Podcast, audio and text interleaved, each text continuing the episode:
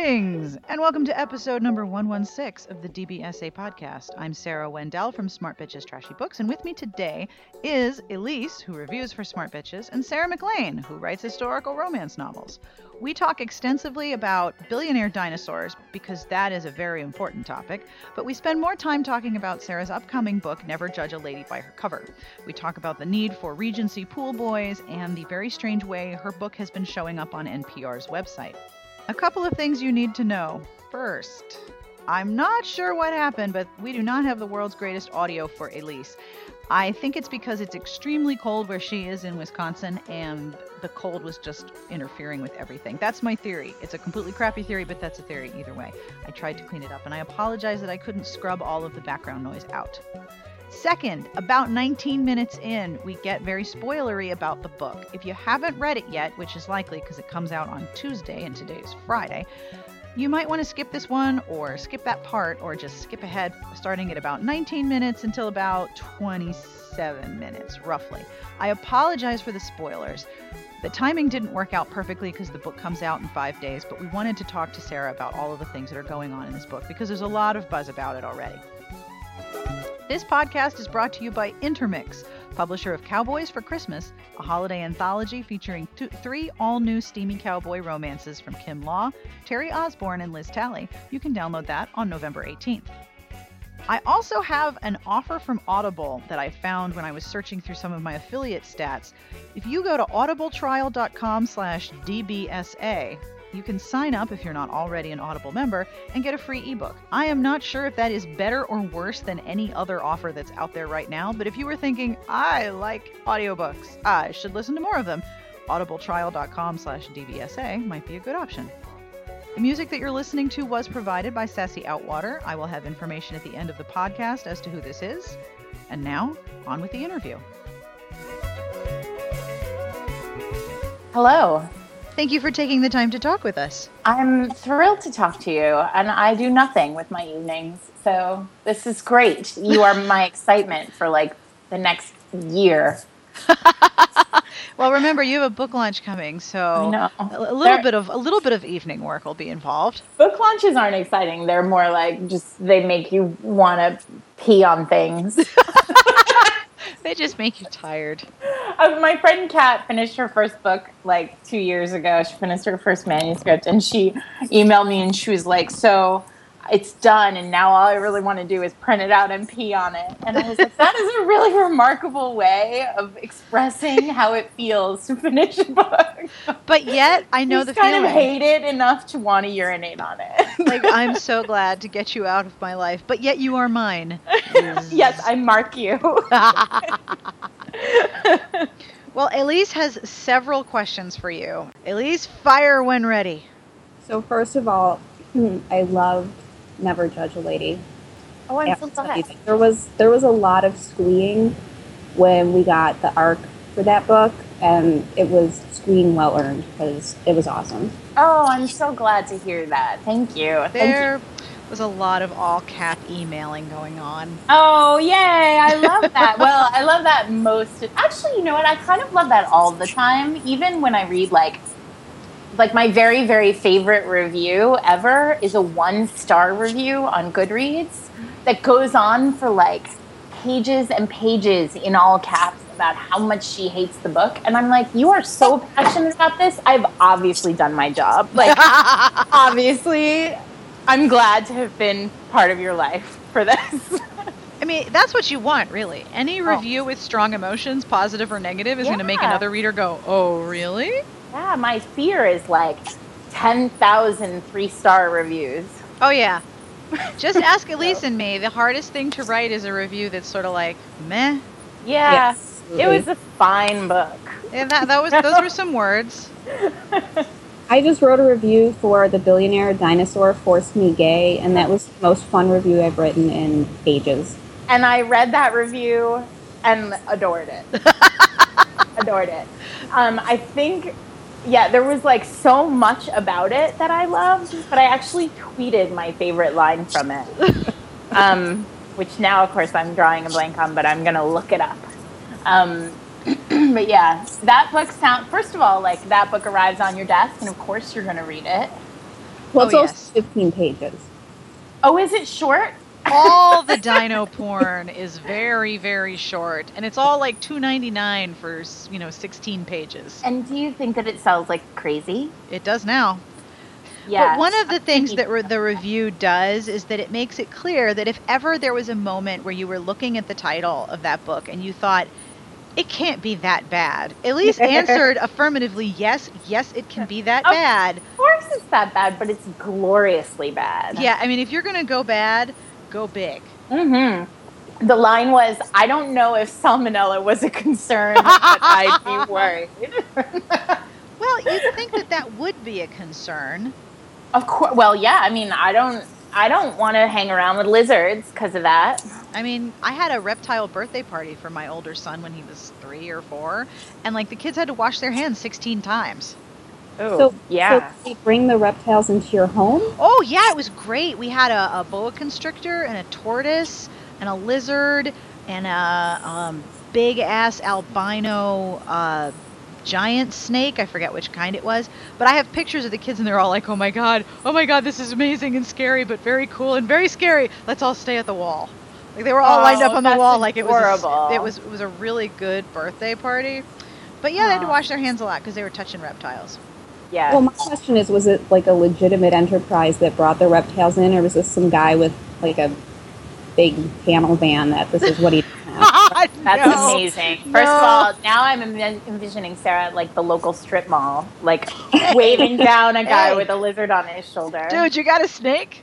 I need a snake. Come here, sir. There is a guy who walks around New York with a cat on his head.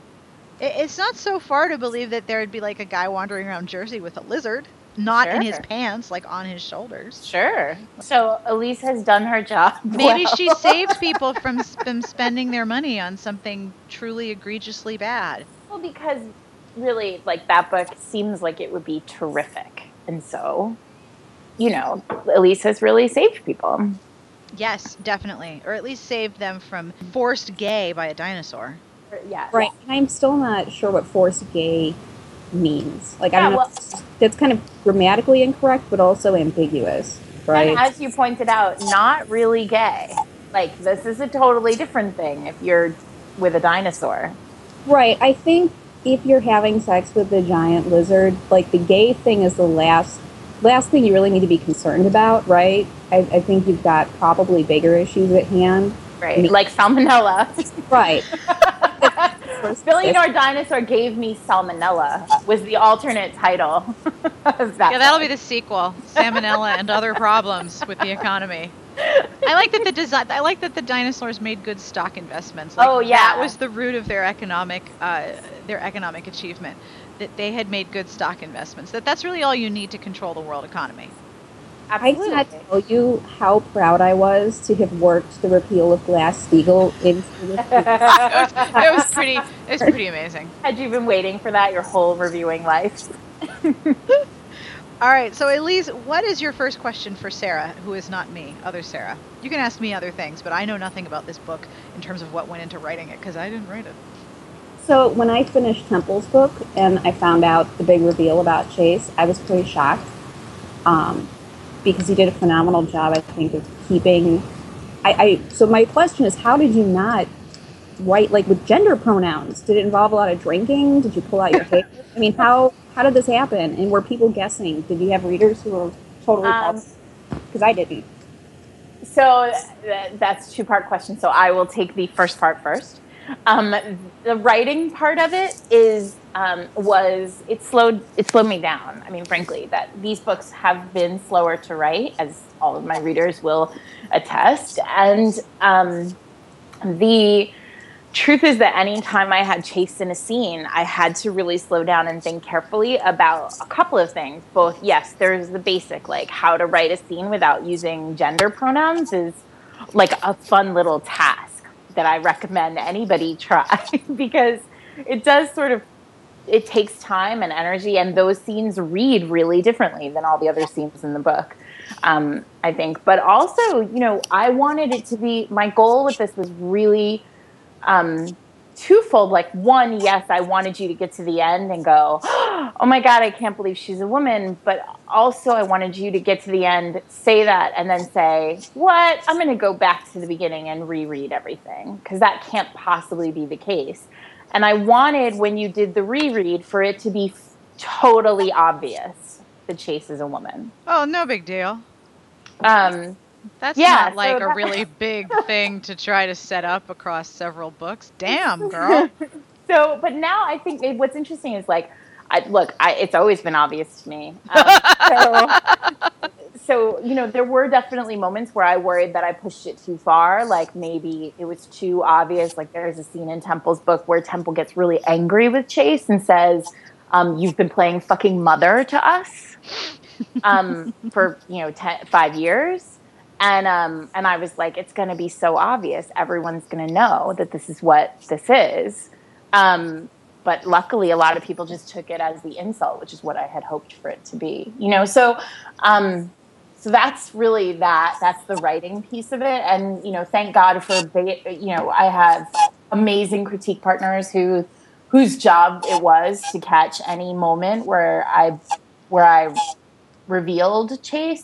Um, and then we slowly brought there were you know four or five people at HarperCollins who knew that Chase was a woman. Um, my editor, obviously, all these books were copy edited by the same person um, to keep it, you know, a tight a tight rein on who knew.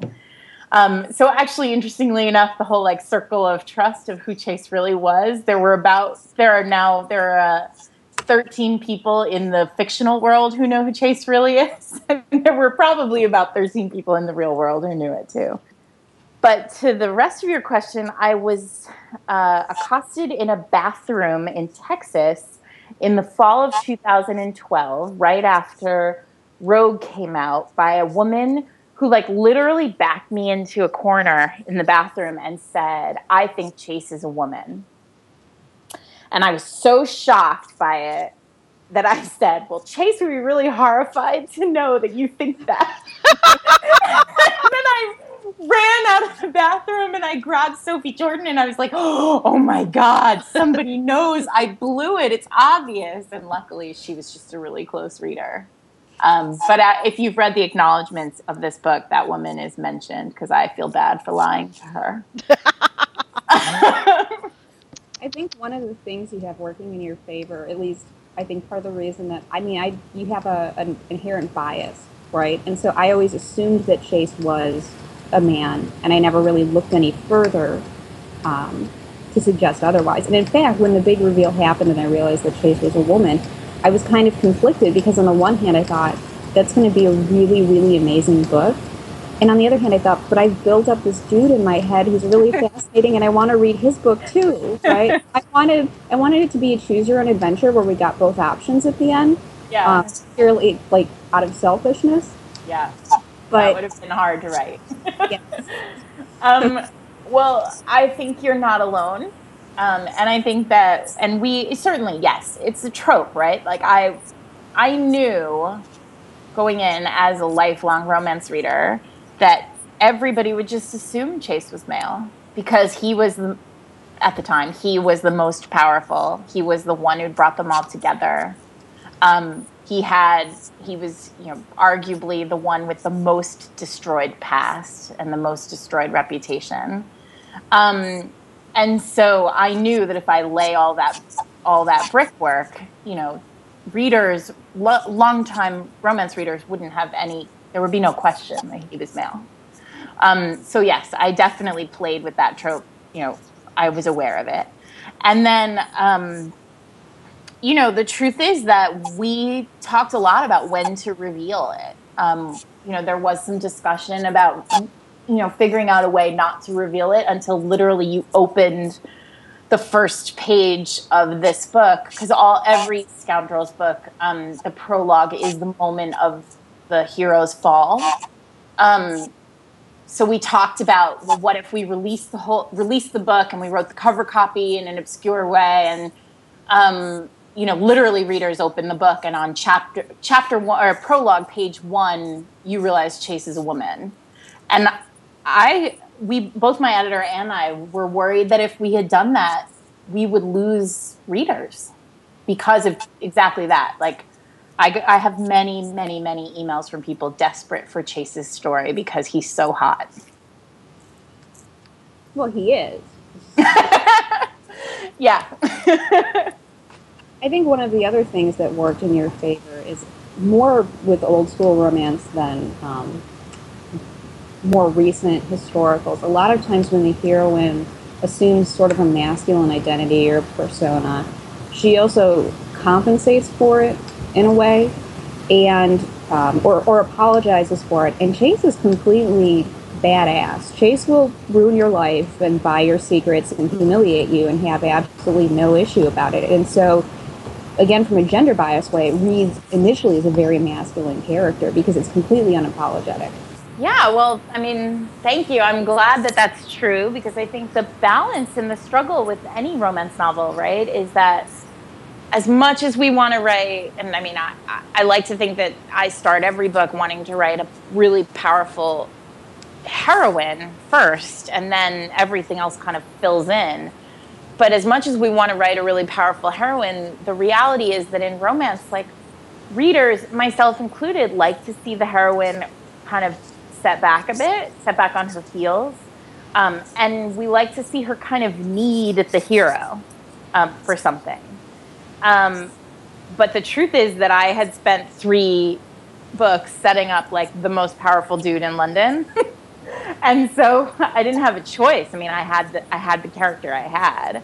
Um, and that part was hard, but the truth is that like you just I mean, she had to I knew on chapter one, page one, she had to be set back, right? She had to need something. And that had to be the hardest thing for her to, the bitterest pill for her to swallow. Like the idea that there was something she couldn't give herself or I she couldn't get for herself. That was probably my favorite scene in the book, was right in the beginning when um, Chase Georgiana is at the ball. And there are these group of women who, I can't remember the one woman's name, but they're they're talking about her behind her back in a way that she can hear them and they're being really mean. And she's letting it slide until they bring her daughter into the mix. And then she just lays into this woman and kind of like flays her open verbally in front of all of her friends. And i was like i love this because you get to see who georgiana is and the fact that she really she appears to be a passive character and she accepts the censure of society and underneath that um, is this very, very strong woman, and she's willing to sort of suffer these indignities on her own behalf. But when some, they bring in someone she loves, like her daughter, she becomes very, very tough. It's really hard to endure that much censure when you are excluded or, in, in other ways, excluded from society. It takes an enormous amount of strength to put up with that. That's not something you endure if you're if, if, if you don't have some sort of strength already. Mm-hmm. And that scene's been written, right, a million times. That sort of, you know, heroine receiving, like in the moment of receiving censure from society. But again, and, and I have to say, I'm actually really glad that that worked for you because, I mean, I knew Chase had to vow to destroy her and then she had to make good on it, right? And so, and that's not something a heroine in a romance novel usually does. Um, and so, you know, I, Mary, who's the character you're talking about, like systematically over the course of the book, like she loses everything. She loses her suitors. She becomes a pariah in society, all done through through Chase. Um, and so there were definitely moments where I was like, how unlikable is she going to be? Like, how do I offset this behavior, the behavior of Chase, with like the honesty and nobility of Georgiana? And that's, um, I'm glad that it, it worked for you. Yeah, I remember reading that and thinking that I should feel bad, but then not feeling bad. I'm glad. Because Mary, ultimately, she gets let off the hook.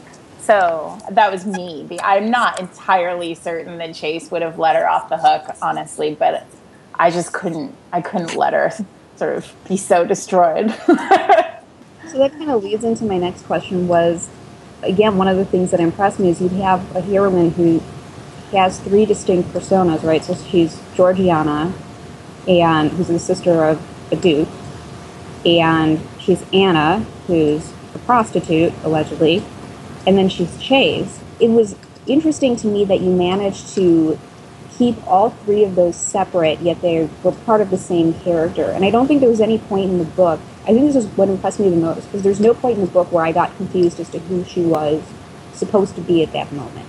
I cannot imagine as a writer pulling that off. So, did you ever hit? I mean, was it kind of like this crazy multiple personality who is Chase supposed to be at this moment? Did you have a lot of notes?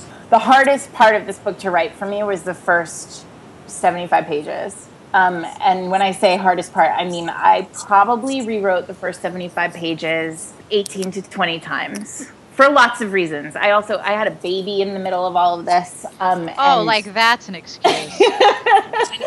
and what's interesting about that is I was writing, you know, I wrote 200 pages of the book before I had the baby, and now I'm sort of going off on a tangent, but I'll come back around. And uh, and I was writing, you know, 200. I wrote 200 pages about a heroine who had a baby, right, and or who had a child, and like was doing. Uh, her whole motivation was to protect her child, and then I had a child, and I was like, oh, wait a second, what I wrote before and what she really would be thinking in this moment are not the same thing, right? So there were there were things that just suddenly didn't ring true to me now that I had my own sort of squalling goblin.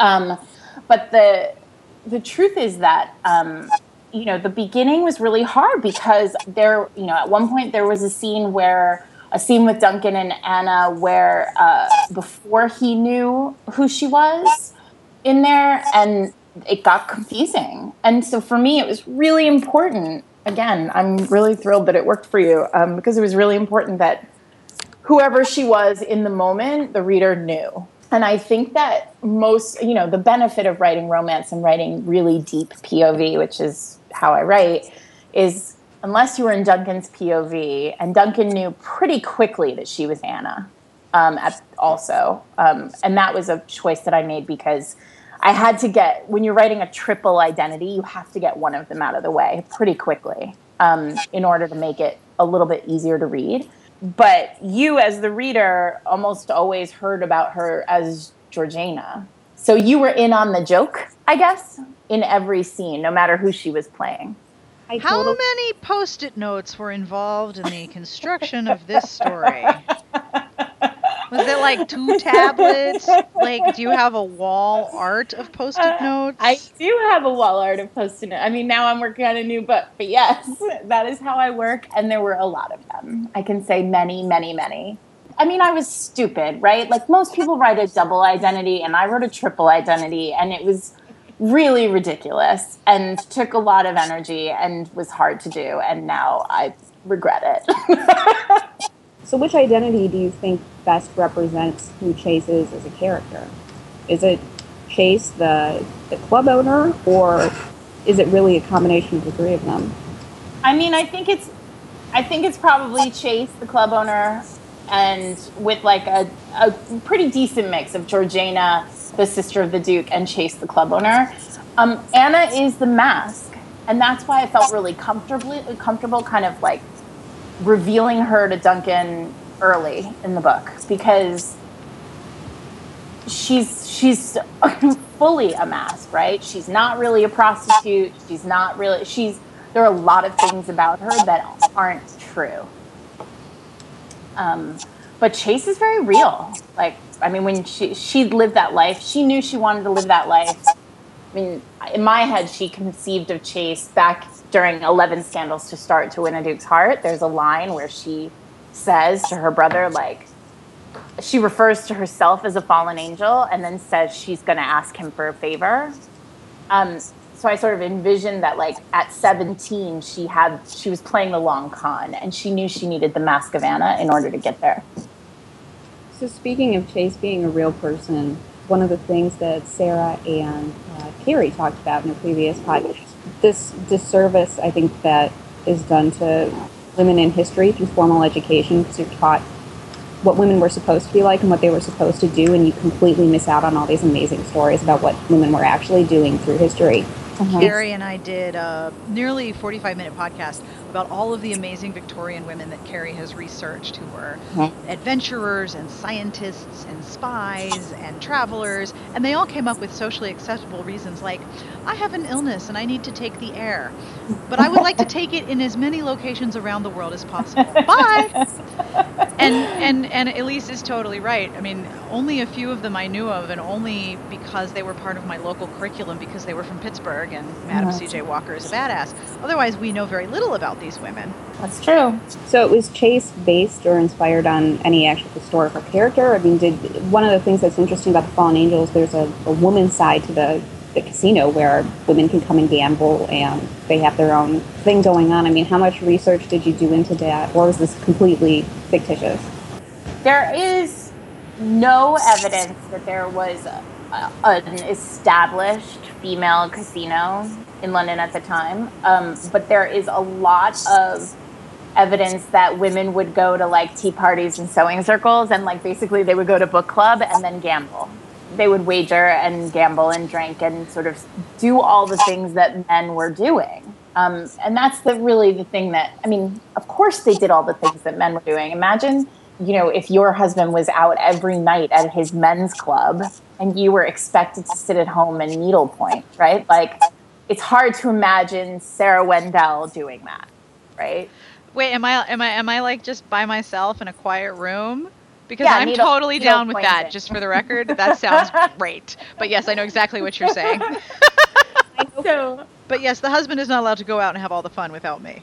Exactly. That's you would be pissed if every night he was like, "Oh, I'm going to my club again." You'd be like, "Well, where's my club?" Um, so, in part, it's it's not based on anything specific. It is like the fallen angel is my Hogwarts, right? Like the idea is that whatever the book is that needs to get written, there's something in the the angel sort of twists and turns and becomes the club that it needs to be in order to serve the the book. Um, and you know, there are things that I knew. There's a map. There is an actual map of the angel um, in my office, and like I knew there were certain things. Like I knew the boxing ring existed. I knew Cross's office was reached by you know. I knew there was a whole web of of private passageways that Cross designed, um, and I knew there was a ladies' side, right? Because it seems like they deserve it. Totally. Why the hell not? And there probably was something like this. They're just, you know, women are lost to history, and so probably their place, their spaces are as well. Imagine how horrified a group of like crusty men would be to discover that there was a women's casino. They would destroy all the evidence of it. Yeah, I think that's one of the things that when people make comments to me about romance novels being um, unfeminist, it's like we're literally rewriting history from a female perspective. How, how is that not a feminist endeavor? Speaking of research, there were Regency swimming pools for real. There were Regency swimming pools, thank God. I mean, I assure you, there was going to be a swimming pool in this book, and so I would have figured out a way to do it. But luckily, um, there were like five swimming pools. There are documented five swimming pools in London in the early 1800s. They must have smelled so Funny. I know. Let's not talk about it. That's what especially because I think it was my husband. Somebody said to me when I wrote because I there was a very there is what is I'm coming to realize as I read like early comments about the book a rather like serious sex scene in a in a swimming pool here and I think it was Eric who was like well how does the pool get cleaned after they have sex in it and I was like let's not discuss it Let's we don't just need to worry about those things, They're like- things in romance land. We don't worry about cleaning the pool. We don't worry about morning breath. We don't worry about many, many disgusting things. So let's just put it aside and say Duncan is very smart and like early chlorination. Yes. and where did they get the water from the pool? I know. Let's, you know, um, where did they get the water from the pool? I don't know the answer to that question. Well, I do know that in, in Judaism we have a, we have the mikveh, which is Oh, yeah. collected rainwater, and that's been around for you know zillions of years. And I know that hammams have been part of Arabic culture for just as long, and they're both equally warm and awesome bodies of water that I highly recommend everyone visit. It, it doesn't seem impossible that they could have collected rainwater or at least brought it to a low level point in an area where it could then become a pool.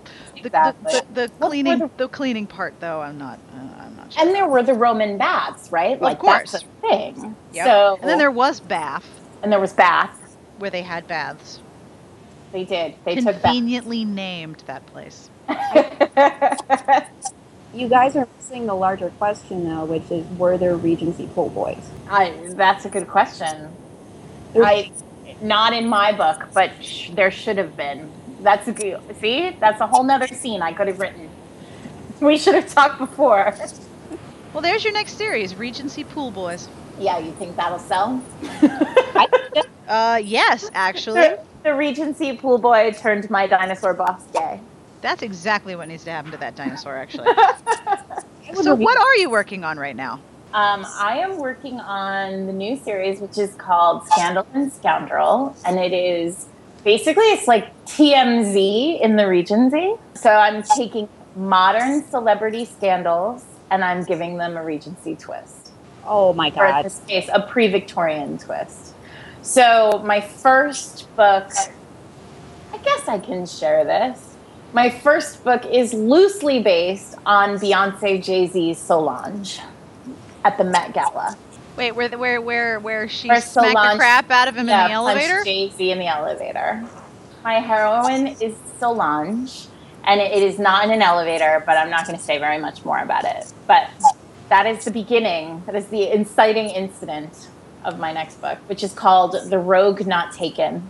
You can't see me, but I'm bouncing up and down because I'm really excited right now. and you know, and you actually know the heroine. It's Sophie from uh, Oh yes! Lady. Never Judge a Lady. All right. I, I need to send both of you a link. I just received an email from Mary, and Mary wanted me to know about something that I can't believe she actually sent this during the podcast. So I'm sending you both a link. Okay. All right, it is an NPR link. I don't know if you've seen this, Sarah. Oh, I've seen this. But Which one you- is it? There are two of them. If you scroll down through a bunch of guys eating Papa John's Frito chili pizza, check out the third picture down as I think I that's don't Peter who hosts. I- Wait Wait Don't Tell Me, but check out the Yeah. background at least. It is wait wait so don't tell me. And last week's post, I will send you a link. This is amazing. So in the middle of a, a whole discussion of Papa John's Frito pizza, which no, um, it's just just just just no. And they ca- they caption a picture of the pizza with Fritos all over the top of it as blurring the line between recipe and spilling your Fritos in exactly the right place. in the third picture down in the background, there is straight up a dude reading your book. yes. Last week they put a cronut on my book. What are they doing with your book and all this food? I have no idea. I have no idea. Like, is your book running around NPR headquarters? I can only assume that HarperCollins sent the book to wherever, to, to the book person at NPR. It was on top of a pile of stuff. And then last week they put a cronut on it. Of, uh, well, like you do. Take to take like they were like we need to take a picture of this cronut and like they literally reached and like this was the first book that they pulled off the shelf. But then i think they were just amused and so now it's a thing and i never want it to end. I want them to eat that like kentucky fried chicken thing with the two fried chicken breasts as buns. I want that next with my book in the God, poor Chase. She's going to get greasy. she is. She's a dirty girl So they're just using your book as a food prop. and i'm fine with it Dude, I should say so. The real failure here is that Dunkin' Donuts didn't call it the Crunkin' Cronut. Oh, God. Oh, God. right how weird is that That's very and I strange. swear to God, this today when the blog post went up, a, a reader sent it to me and was like, "Do you know someone at NPR?" And I was like, "I really, honestly don't." And then all afternoon, my friends have been texting me like, "Who do you know at NPR?" And I'm like, "This is not good marketing." Like, I mean, it's awesome, but I do not know anybody at Wait, Wait, Don't Tell Me, but I would like to. what is up? Okay, I must know what is up with the multiple shots of this book. Right? Because, oh my goodness. It's amazing. It's amazing. But we lo- I love it. And I never want it to end. I mean, it's just so subtle and absurd. It's it's perfect. You couldn't plan it better. You Yeah. know what I mean? Now It's I really, amazing. want Carl Kasell to read an excerpt from Sarah MacLean's book. Oh, right? sweet Like Moses. I want to fly. I would. I would happily fly myself to Chicago for that moment. Like I would do any. I would fly up both of you to Chicago with me. I'm I'm I'm I'm game. Yeah. Let's do this. so I'm Carl Kasell. right. Amazing. So, is are there audiobooks of these uh, of of the series? There are audiobooks. Do you the like series. the narration? I have to be honest, I have never listened to one of my audiobooks all the way through because it really weirds me out. I So- can totally understand that. I don't know that I don't think that doesn't mean I don't like the narration. It just means that it really weirds me out to hear because it, it never sounds like what it sounds like in my head, right? Like I I lived with these people and I lived with Chase for a long time. But I will say I haven't heard the audio of Never Judge a Lady, but I do worry that she will be like breathless audio romance heroine No. and that is a big worry for me because like she is not breathless audio romance heroine No, the, so, the, the the narrators that I have heard and that I have and the of the of the women that I have interviewed and spoken with at different conferences, they are not breathless. They are throaty, deep, sexy voices that are just they just sound amazing. okay good. They just sound incredible. good Many years ago, I listened to a Stephanie Laurens book on audio, and I had to stop when I got to the sex scene because the narrator was a dude, and he sounded like he was a very distinguished older gentleman. Like you would call him Chalmers, and he would be a butler. yeah to the sex scene, I was like, nope, nope, nope, not. well the the narrator for this book is a woman named justine eyre like jane eyre and i um, she has not narrated any of my other books but i did listen to a um, to a sample of her narrating a lisa kleypas book and it was terrific so She narrated some free short stories for uh, of Nalini Singh's for Tantor Audio, and I linked to them last week. They're amazing. oh good i'm glad She's terrific. She's also beautiful, P.S. Like, a good voice and pot, and really gorgeous. I know. Yeah, when you Google her, her like Wikipedia page comes up, and she's just stunning. Of course. So you can imagine that that it, that she is Chase. So say more about what you're working on now, if you can, and if you can't, I have the second scandal, which I'm not going to get into, but I know what the second book is. Um, and then I'm sort of waiting for some celebrity to do something ridiculous. oh, that'll happen tomorrow. at any point, like TMZ is going to report something, and that's going to be my third book. Um, So is there like a TMZ gossip rag newspaper? Um, well, I've written a lot of newspapers in my in my career, so there could be. Um, as of right now, it's really more like the concept is that the book itself is that like is you know the headline. So every chapter, as of right now, and this is obviously a work in progress. Every chapter has like a TMZ style headline. Um, I'm toying with you know a couple of different stylistic ways to make it really feel you know celebrity gossipy. Um, You need to do like the Upworthy series. You won't believe what this Duchess did next. yeah, right? Oh my god, that, I might steal that. That's hilarious. Feel Yeah, like free. 10, 10 things that this Marquis didn't tell his, you know, Marquiness or He thought So- it was a standard trip through Hyde Park, but then she did this. exactly. Um, so yeah, I mean, I'm having a lot of fun with it actually because um, it's a little. I mean, I I said to myself, I'm going to write a lighter series, and of course, it's not as light as I had sort of intended. There's, I just can't do it. Um, but it is a little more. It's really different than you know. Four books of four books in the Rules of Scoundrels series, four books in a London gaming hell in the 1830s. It ended up getting pretty dark in some of those places. some of those corners were really dark. Um, so it's nice to kind of be writing a little more, a little lighter. So I have a special request, and you can just completely ignore me. Um, yeah. But I totally think Asriel should have a book because I'm intrigued by him mm-hmm. and need more Azrael. I love him. I love him. And in, in my perfect world, there would be like a novella or a book that's like Azrael and Mrs. Wirth, who's Bourne's. Um, I don't know if you remember, but Bourne has a housekeeper who's really gorgeous, really, really beautiful. And I sort of have this like fantasy that they're that they end up together. And that is all for this week's podcast. I want to thank Sarah MacLean and Elyse for taking the time to talk to us. I apologize again for the very strange, fuzzy, muddy audio. I hope it wasn't too excruciating to listen to. Someday, when I locate my venture capitalist and pin him to the ground, I will build a gloriously awesome recording studio. It'll have like a hot tub, a Regency hot tub. There'll be a pool boy, possibly some cravats. It'll be awesome. But for right now, I'm doing my best. I apologize. I learn something about audio editing every time I do a podcast. So it's a long process. Either way, I apologize. This podcast has been brought to you by Intermix, publisher of Cowboys for Christmas, the holiday anthology featuring three all new steamy cowboy romances from Kim Law, Terri Osburn, and Liz Talley. You can download it on November 18th. And if you were wondering, I bet I know who this music is, you're probably right. This is the Peatbog Faeries. This is called Calgary Capers.